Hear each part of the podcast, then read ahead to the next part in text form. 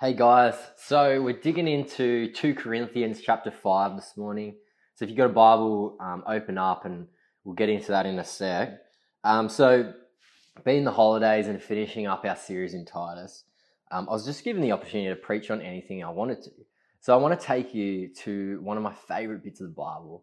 Um, this this um, part has really brought me great comfort, and it's also shown me what Christian life is about. So I'm keen to share with you guys what I've learned from that. Um, so we're going to dig around in chapter four and five. Um, I reckon one of the reasons I find this passage so intriguing is because it actually answers one of the biggest questions that we have in life, and that's what what is God's purpose for me? It's one of those questions that you know it can keep you up late at night, like wrestling in bed, kind of thinking, like, what God, what does He want with me? Or like, when you're making those big decisions in life, like where am I going to live? Who am I going to marry? What job am I going to do? Like you kind of want to know God's purpose for you in all that. It'd be really helpful. And we kind of wish that God would just show up and be like, I want you to do this. Like this is the my will for your life. I often thought, man, it would be great if it was like um, the Israelites in the Old Testament. They were in the desert and God was with them and he was with them like he represented himself in this cloud of smoke by day and this big fireball by night. And whenever he wanted the Israelites to go anywhere, he would just go. And the Israelites would see him go and they would know to follow him. Like they couldn't really get their purpose wrong because God was with them and showing exactly what was happening. Um, and I reckon understanding God's purpose for your life, it's pretty important. Like in moments of crisis, when those storms come, you want to be mentally prepared to batten down the hatches and, and make decisions based off what you think God's will is for your life. Like I heard about this concept called lizard brain the other day. It's when our thoughts and actions become fully reactionary. There's no room for discernment. So say there's like a hot patch of sun over there, go get warm. Um, say there's some food over there, I'm gonna go feast on that. Say there's a predator, I'm gonna run. Like we have these instincts built into us for our survival. But as Christians, we're more than just surviving.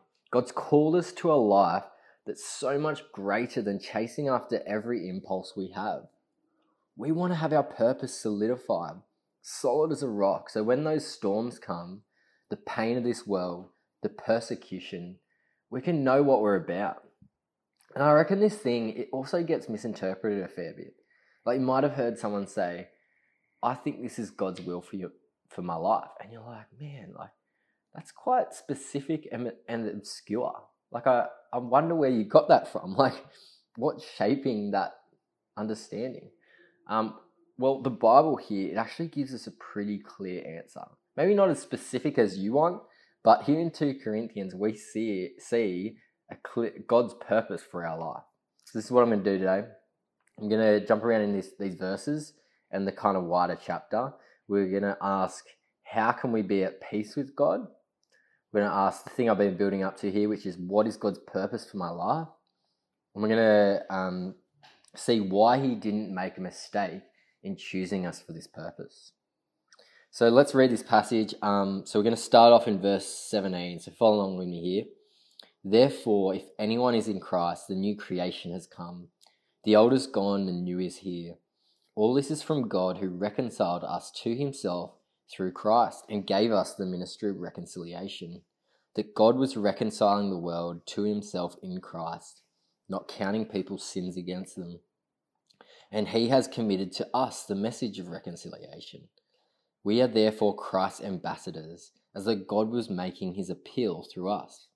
We implore you on Christ's behalf be reconciled to God.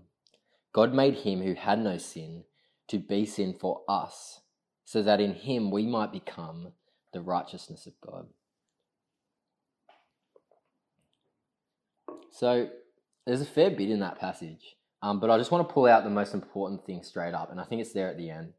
Um, if you're new to church, you're new to reading the things of the Bible, or if you've grown up hearing these things but never quite really understood what it's all about, um, well, this is this is pretty much it here. Verse 20 says, we implore you on Christ's behalf, be reconciled to God. That means to be at peace with God.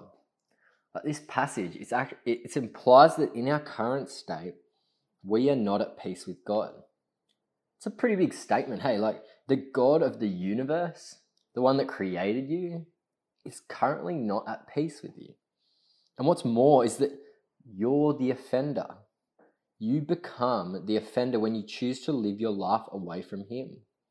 You're the one that actually needs to reconcile the relationship. It's you that needs to come to Him and say you're sorry.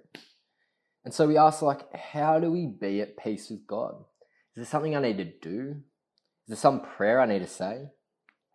Well, verse 21 actually explains it. It says, God made him who had no sin to be sin for us, so that in him we might become the righteousness of God. God made him, Jesus, who had no sin, to be sin for us. Like, there's an exchange happening here. Like what Jesus achieved when he was here on earth 2,000 years ago, he lived a perfect life. He did not sin and he fulfilled God's law in every way. He was actually trialed in a court of law and put to death for something he didn't deserve. What happened was a straight up scandal. Like he was innocent, yet he was crucified on a cross. But this was actually his plan. See, this says that God made him who had no sin to be sin for us. His plan was to pay the penalty for our sin. The exchange that happens, it's that we get his sinlessness and he gets our sin as if it was his, which he died for. Like Jesus died so that we could be at peace with God again. There's this old bloke, his name's Charles Spurgeon, and he talks about the necessity of finding peace with God. And he puts it like this He says, If you are not at peace with God, you ought to rejoice in any plan by which you may be at peace. And I say any plan.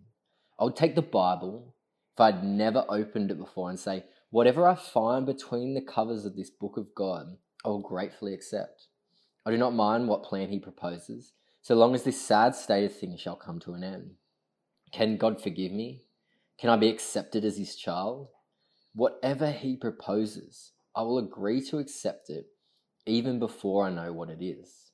But how much more ought you accept it when the plan is one in which there is nothing but mercy on God's part, that there is nothing but sin on yours?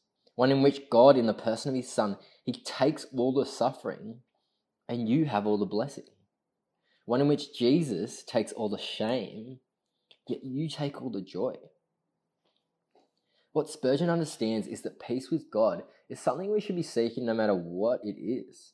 But then how great it is that God Himself has done everything for us when it really should be us that's trying to do everything. But this offer of peace, it's been extended to you. He's made a way for you to come to Him. Accept Him as the King of your life and choose to live for Him now. That is the main main thing of the Bible. That's what we're on on about here. Um, so that's the first bit. This next bit, um, it's kind of dealing with that question of what is God's purpose for my life. Um, it's for you guys that have put your trust in God and accepted God's plan for peace in your lives too. When I put my trust in Jesus, I had this overwhelming sense of peace. I felt that I could die tomorrow and everything would still be okay. I felt that God had accomplished everything that He wanted to in my life in, in the fact that He brought me to Him and that He saved me. Like I really felt like I could just die and it was it was like all gonna be good. And that that's true. But after a while of not dying, like still being here on earth, I started to ask this question. I started to wonder what God wanted with me. Like, do I just wait around till Jesus shows up and brings like a new creation? Like, what do I do with this like in between period? Well, this passage, it talks about the purpose for our lives now. Verse 18, it says, He gave us the ministry of reconciliation. What's that? Well, have a read on. We are Christ's ambassadors. He's using his appeal, using us to make his appeal to the world. He wants us to appeal to people on Christ's behalf, to be reconciled to God. That is, be at peace with God. So we have ambassadors in our world. Australia has a bunch of them in other countries. Um, so say there's like a, our prime minister, he can't get to an important meeting. Um, our ambassador will go there on his behalf. And what the ambassador would do would um, communicate the interests of our prime minister and also our country, but they'd also behave in a way that would um, reflect what we're on about. And so, what it says here is that we are God's ambassadors and that we're to represent his message to the world. And he also he has a very specific thing that he wants us to communicate on his behalf. It's that humanity needs to be reconciled to God. God wants to be at peace with them, and he's using us to communicate that message on his behalf. Why is he doing it? Well, have a flick back, um, just one page over at 2 Corinthians 4.15. I'll read it for you here. It says, all this is for your benefit. So that's always for our benefit. So that the grace that is reaching more and more people may uh, cause thanksgiving to overflow to the glory of God. He wants more people to know the grace that he offers them. It gives him great joy to extend his grace to more and more people. And he does it so that we might give him praise that he's truly worthy of. I believe it's in this that God gives us a very clear answer for what the purpose of our life is. You ask, What is the will of God for my life? It's that you would be his ambassador, imploring people to know him and to receive the offer of peace from him that they don't deserve. So that's a lot there. Like, how are people feeling with that? How do you feel about being an ambassador for God? A bit overwhelmed, a bit daunted by the task. Something about like, are you sure, God? Like, you want to use me? I find it hard enough to be at peace with you, let alone implore others. Like, I'm lucky if I can get through the day in one plea, peace. um, some of you might be feeling, yeah, like I understand, like this is God's purpose. It's, it's pretty clear here. Um, but I don't really know if that's his purpose for me. Like I'm kind of, you know, good in my what I'm good at over here. Um, I'm probably not the best at like talking people about this stuff. I don't know if that's really his purpose for me, you know? Or others might be like, man, my life is just a straight up mess. Like I have no room in my life for anything else. Like I don't think there's any way that God would have an intention to use me like that. It's in these thoughts I want to show you something incredible about the character of God. I want to show you how God actually does intend this mission for you, even if you feel like you're not up to it. So flick back um, just one more um, page there, uh, 2 Corinthians chapter 3, verse 4. So have a read here.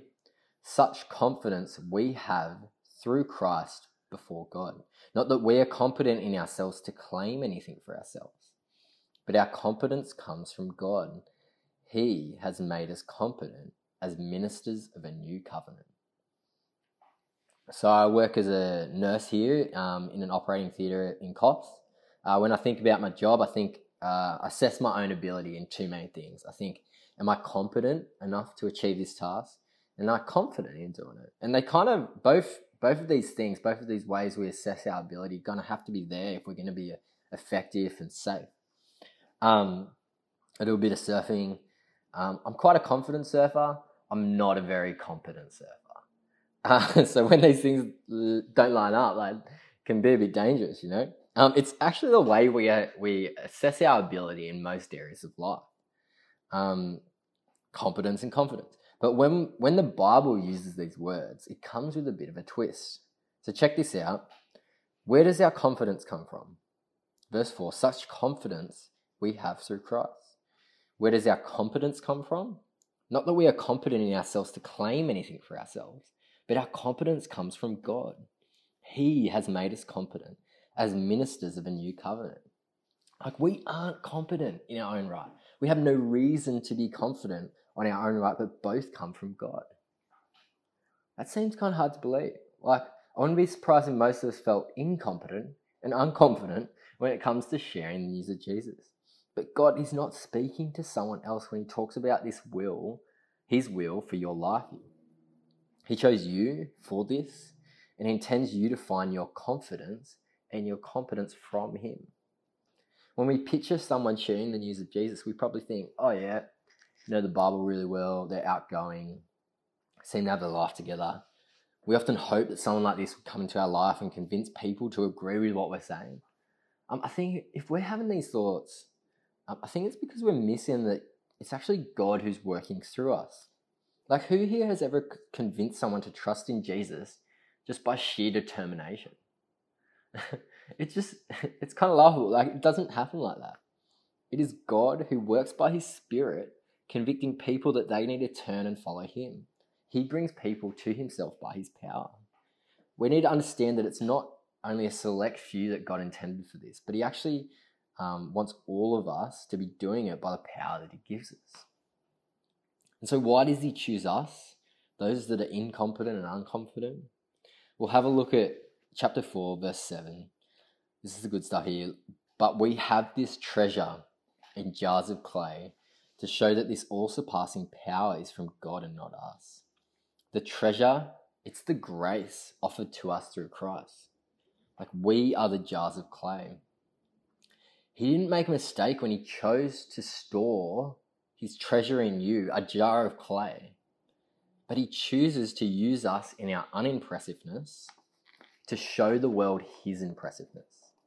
Like a jar of clay, not an impressive object usually. Like it serves a nice functional purpose, but it's fragile and it can break easily. This is what I want you to see about God's character.